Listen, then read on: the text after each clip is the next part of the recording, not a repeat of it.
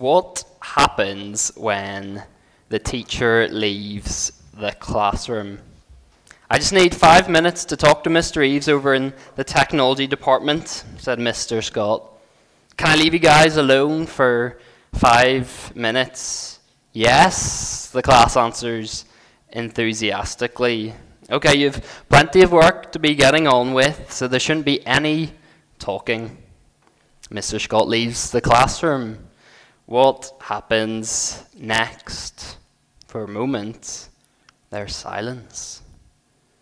Then, in one moment of madness, little Johnny lobs a piece of paper across the room. What follows next? Laughter, return fire, and most of all, chaos. Hopefully, this chaotic classroom picture gets us thinking about the question what do we get up to when no one is looking? Or perhaps a better question is what do we get up to when we think that no one is looking? This question is at the heart of tonight's passage. Tonight we're going to focus our attention on three things, and if we understand these three things, we'll understand the core of what Jesus is saying to the Christians in Thyatira. So if you don't have your Bible open, can you open it along with me to Revelation chapter 2? And uh, yeah, I'll be referencing it throughout. Um, of course, we're here tonight to hear God's words um, more than mine. So, our first point that we're looking at tonight is Jesus sees and knows the good works we do. Verse 19 starts with Jesus saying to the church in Thyatira, I know your works. He goes on to say how he knows their love and faith and service. They're continuing to do this despite the context they're in. John Stott comments how the sporadic persecution that began under Nero in Rome had now spread and grown in scale under Domitian to be a more systematic and widespread, widespread form of persecution. In a world that was becoming more and more opposed to Christianity, Jesus encouraged his church in Thyatira by telling them that he saw their love, faith, and service how great is it when a manager or a teacher or even a friend says, I notice your great work, keep it up? We can't help but feel encouraged to keep going.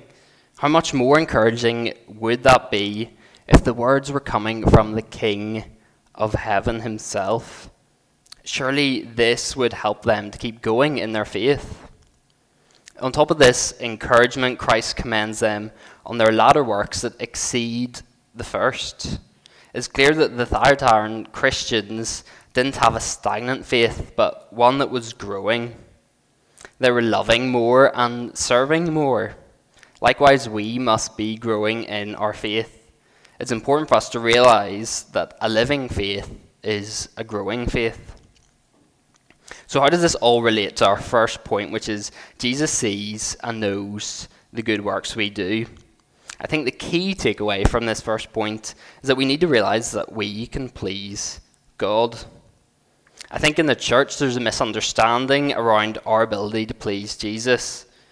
I think in some parts of the church, especially in more reformed circles, people think we can't please God. Everything I do is stained by sin. And in a sense, that's right. Nothing you do can meet God's perfect standard required to enter heaven. No work can make God see you as righteous. But thankfully for, for us, we don't rely on our works to make us righteous, but we believe that through the blood of Christ, the Son of God's perfect righteousness is granted to us when we turn from our sin and when we believe in Jesus. In Hebrews 11:6 it says, "And without faith it is impossible to please Him. When it says Him here, it's referring to God. So the Bible says that without faith, it's impossible to please God. But once we are operating within the context of being a Christian in whom the Spirit of God dwells, it's possible for us to please God by following, loving, and obeying Him. So let's move on to our second point. Our second point is that Jesus sees and knows the temptations we face, and He knows the wrong things we do. If we go back to verse 18, we're reminded who the letter is to, the church in Thyatira, and who the words come from, the Son of God. And like all the other letters, we get a description of what Jesus is like. In verse 18, it says how Jesus has eyes like a flame of fire and whose feet are like burnished bronze. As we move on to point two, we're going to cover some of the stranger and more difficult parts of the text. And if we're under, to understand Revelation, then we need to remember its literary style is both apocalyptic and prophetic. This type of literature heavily relies on metaphors to try and communicate to us what's happening and what's going to happen in the future. Therefore, as we move on to point two, we want to understand what these metaphors symbolize and not just take them in a two dimensional or a literal way. So, what does the eyes like flaming fire symbolize? Simply, I think it's a powerful image that sports the truth at the start of verse 19 I know your works. Although Jesus ascended to heaven 60 years earlier, he sees and will judge what happens on earth. And what does Jesus see at the church in Thyatira? Well, as we covered in point one, Jesus sees many Christians who are seemingly covering all the bases of being a Christian. They have love, they have faith, and their patient endurance shows that they have hope in Christ. But as we read on, we see that the Thyatirans fall down on one major thing they lack holiness.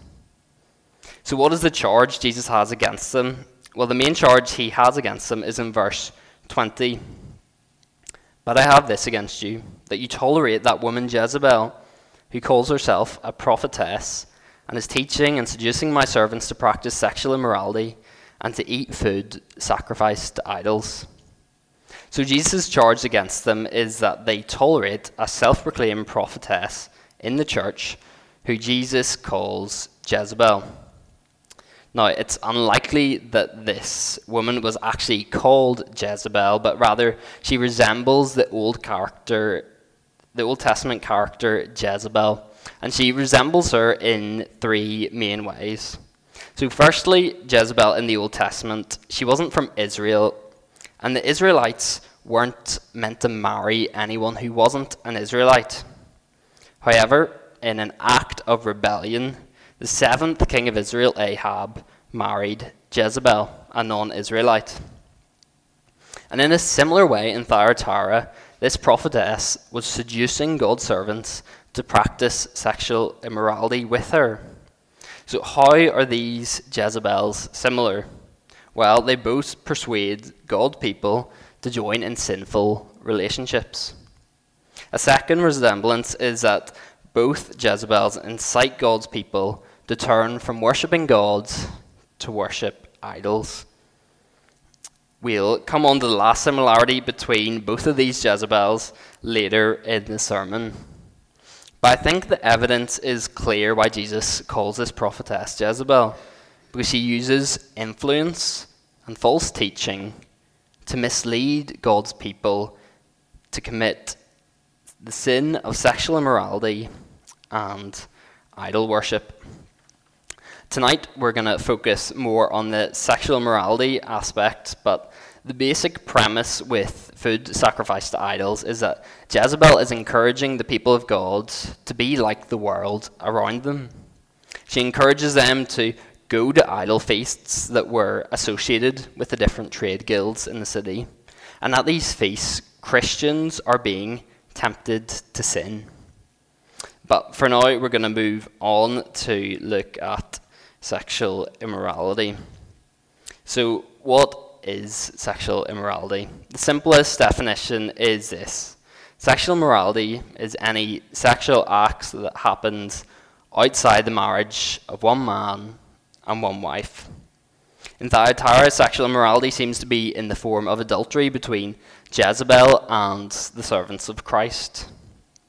From Jesus' words in the letter, we t- learn about two necessary responses there are to sexual immorality in the church. The first response is to those who witness sexual immorality. If you see or you know of sexual immorality in the church, or you hear or know of those who are teaching or tempting believers to be sexually immoral, we should not tolerate it. There is no room for any tolerance of any sin in the church. Earlier in Revelation 2 2, Jesus com- uh, the church in Ephesus, saying, I know how you cannot bear with those who are evil, but you have tested those who call themselves apostles and are not, and found them to be false. So it's essential for us as the people of God that we test what we are taught and what we see in the church, and we test it against God's word. On the screen, I've put up the four main ways in which sexual morality is seen in the church and a piece of scripture which teaches against each. So the first is referring to sex outside your marriage or adultery. This is condemned in the Ten Commandments where it says, You shall not commit adultery. The second is sex before your marriage or fornication. In Matthew 5, Jesus says, A man shall leave his father and mother and hold fast to his wife, and the two shall become one flesh. Here it's saying a man, when it talks about a man leaving his father, his father and his mother, that's the act of getting married, and hold fast to his wife and to become one flesh. The act of one flesh is sex. So sex is only meant to happen within this relationship of marriage.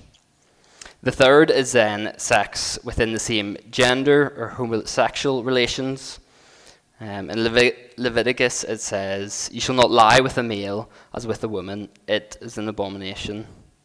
There are more ways in which sexual morality shows itself in the church, but the last point I've put up is referring to things as sex without a partner. So this covers things like pornography, lust, and masturbation. Again, in Matthew 5, Jesus says, But I say to you that everyone who looks at a woman with lustful intent has already committed adultery with her in his heart. I think one key thing to clarify is it's not a sin to have sexual desires. They, in and of themselves, are a good thing. And when they're shown in a marriage between a husband and wife, that is a great thing. But outside of this context, it is a sin to dwell on sexual desires and gain enjoyment from them, which is to lust. Not only is it a sin to lust after sex and dwell on sexual desires, but it's a sin to act on our inappropriate sexual de- desires, for example, homosexuality. On that point, if you are same sex attracted, it's not a sin to be tempted in this way. It is only a sin if we dwell on these wrong desires or if we act on them. If we remember the life of Jesus, we see that he was tempted and yet remained sinless. So, with any of these sins, we need to remember it's not a sin to be tempted, but it is a sin to give into temptation through our lust or through our actions. Okay, let's get back on track. So, like the church in Ephesus, we have tested these practices against the word of the Lord, and we can see that God strongly condemns each one of these practices. Therefore, what should we do? We shouldn't tolerate anyone who's seducing and teaching people to practice these things. And we should severely warn anyone who's practicing them. Now, what if you're sitting here and you're thinking, I'm guilty. I've done some of these things and I feel really bad about it. Well, Jesus' commands to the guilty are so simple repent. In verse 22, Jesus says, Behold, I will throw her on the sick bed, and those who commit adultery with her I will throw into great tribulation, unless they repent of her works. With heavy and sorrowful hearts, we must say sorry to the God we've sinned against. We must ask for forgiveness. And we have to turn from our sin and seek to put it to death. If you're struggling to put these sins to death, you need to do two really simple things that are summarized in James 5. Confess your sins to one another and pray for one another. All you need to do is find one person to hold you accountable, a friend to share your guilt with. Or if you'd prefer to speak to our ministers here at Marty or John, they'd love to lend a listening ear. Sin loves the darkness, it thrives there. But sin loses its power when it's exposed to the light, when we share our sin with others. And once you have shared with a trusted friend, then you need to get to work with praying. A lot of these sins and temptations aren't just fixed with one prayer. We need to fight our sexual temptation with much prayer. For some, it'll be weeks, for others, years, and for some, it's a lifetime of prayer that'll go into fighting our sinful sexual desires. But what is important is that we start fighting them and putting them to death today. So, this concludes our second point. You'll probably be glad to hear the sexual morality stuff is over. And our second point, obviously, was that Jesus sees and knows the temptations we face and the wrong things that we do. So, our third and final point tonight is Jesus pays us according to our works. Thus far, we've seen the good things done in Thyatira as well as the bad things. We have those who are tolerating and tolerating the teaching of Jezebel, and we have those who are joining in her sexual immorality, namely adultery. And then we have those who don't hold to her teaching and are living faithfully for God. So, what does Jesus say to these different groups within the church? In verse 23, he says, I am he who searches mind and heart, and I will give to each of you according to your works. This verse perfectly summarizes the letter to the church in Thyatira. Jesus sees your works, and he will repay you according to your works. I'm going to repeat that. Jesus sees your works, and he will repay you according to your works. As we finish, we're briefly going to look at how Jesus will repay both the unrighteous and the righteous. So, how will Jesus repay the unrighteous? Well, for Jezebel, Jesus promises that she will be thrown onto a sickbed. And um, why does he do this? Well, because Jesus gave her time to repent, and yet she hadn't repented. Instead, she kept on leading astray more believers. And it's ironic that the bed, which was her source of pleasure, is now her place of pain as she suffers the consequences of her sin. This is also the third similarity between our Old Testament Jezebel and our New Testament one. They both finished their lives being defeated and judged by God. One being thrown into their sick bed, and the other literally was thrown to the dogs. For the other believers who are committing adultery with her, and they're eating food sacrificed to idol, idols, Jesus promises them that they will be thrown into great tribulation. It goes on to say that in verse 22 how her children will be struck dead. Now, I think it's safe to say that these children refer to her spiritual children, i.e., the people who are following her teachings. So, this teaching is very clear that those who persist in sin without repenting will be thrown into great tribulation, or more commonly known as hell. So, the warning to the people then, as well as to us now, if we're indulging in sexual immorality and the ways of the world, is that you must repent. You see, our sin separates us from God. And if we don't repent, then our sin will separate us from God forever. God is a God of love, but He is also a God whose eyes flame with the fire of judgment and who has the feet of burnished bronze to stamp His judgment on those who continue to rebel against Him. Obviously, the sexually immoral immoral and idol worshippers don't make up everyone in the church. So, what is Jesus' message to the righteous? He tells them to hold fast to what they have. And what he means by this is they need to keep going. They need to continue to follow him and not give in to the temptation to sin. They need to keep his works until the end. I think that there is one great misunderstanding that you could take away from tonight's sermon. I think you could leave and think, um, I'm not a great Christian. I'll try harder. I must try harder. That's wrong. A Christian is a sinner who keeps repenting and keeps believing in Christ. This is the Christian's daily walk it's daily repentance and daily belief in Jesus' ability to save us by his sacrifice on the cross.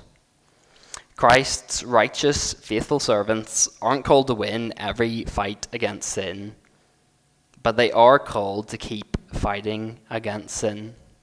I'm going to repeat that. Christ's righteous, faithful servants aren't called to win every fight against sin. We can't. But we are called to keep fighting against sin. And to those who do keep believing and keep fighting to the end, Jesus makes two really, really amazing promises to these believers. In verse 26, you can read along with me, it says, The one who conquers and who keeps my works until the end, to him I will give authority over the nations, and he will rule them with a rod of iron, as when earthen pots are broken in pieces, even as I myself have received authority from my Father. I'm not going to start into breaking down all the metaphors from this passage, but there are strong links to the end of Revelation and some links to Psalm 2 as well. But the key point for us is this those who are faithful to the end will share in Christ's authority over the nations.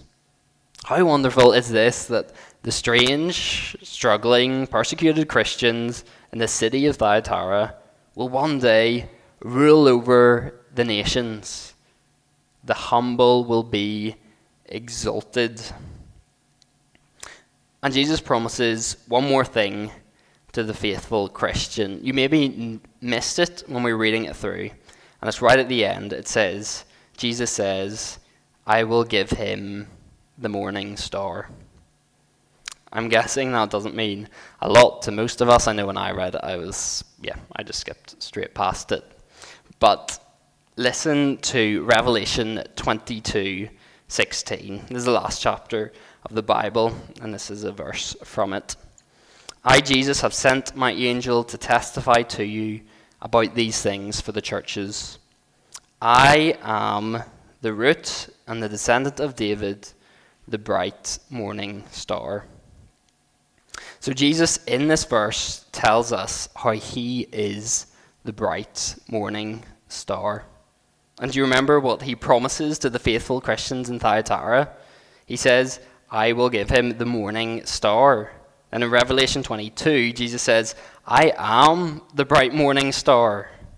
So, Jesus, the King of heaven, the Son of God, the Lord of all, the Creator of all, who is worthy of all honor, glory, and power forever and ever, says to the faithful Christian, I will give you myself. I'm going to repeat that because it's too good not to repeat. It's too the good news. Of the Bible is that Jesus, the King of heaven, the Son of God, the Lord of all, the Creator of all, who is worthy of all honor, glory, power forever and ever, says to the faithful Christian, I will give you myself. It is my wholehearted belief that even in a thousand lifetimes of sinning and doing whatever you want, you will not experience even a fraction of the pleasure, the joy, satisfaction, and glory that the Lord's faithful servants will feel on that day when we reign with Christ forever and when Christ will give himself to us so that we can fully know and fully love him for all time. Now, if you're anything like me, sometimes you're listening to sermon and you're like, that was quite boring and I didn't really listen after about the first five minutes. So, for those of you who are sometimes like me, I'm going to do a 60 second recap of the whole sermon.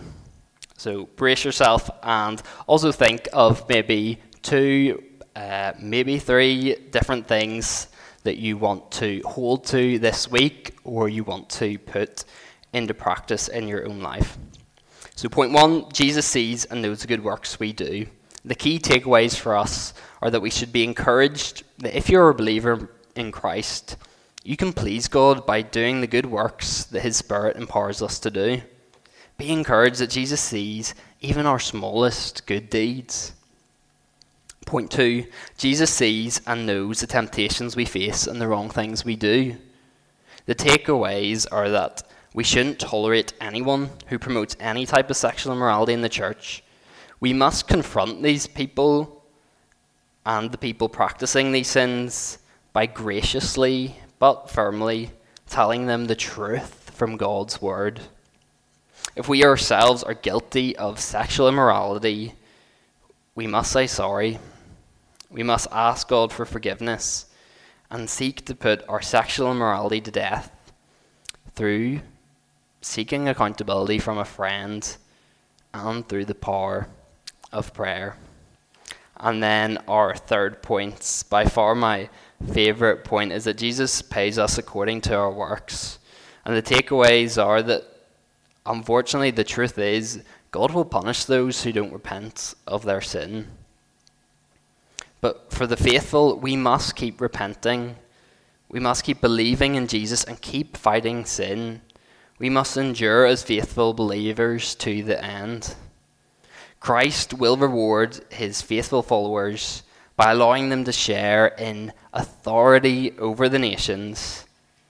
And best of all, really the best of all, is that Jesus will reward us by giving, uh, by giving us himself to enjoy and love for all eternity. Will you pray with me? Father, I thank you for these words that you spoke through your Son, Jesus. Lord, we pray that you would forgive us of all our sin, especially for our sexual immorality, Father, in whatever form it takes. Lord, we turn from our sin and we turn to you, the great physician who can make the sick well. Lord, give us the power of your Holy Spirit to help us to be self controlled and to resist temptation. Father, grant us wisdom to discern what is right and what is wrong with the help of your word. Help us not to tolerate any form of evil in the church. And Lord, would you please give us grace and bravery to confront those who teach and practice it? Lord, we pray for those in our churches who are same sex attracted, Father. We pray that the church would be a welcome and understanding place for them. Father, help us be supportive of our brothers and sisters who are fighting these temptations. Lord Jesus, thank you that you also see our good works. You notice the small things we do to love others and trust you. Thank you that you reward believers who by the power of your Holy Spirit continue to fight sin and repent and do good works. Thank you most of all, Jesus, that you reward us by giving your very self to us to know and love forever. Amen.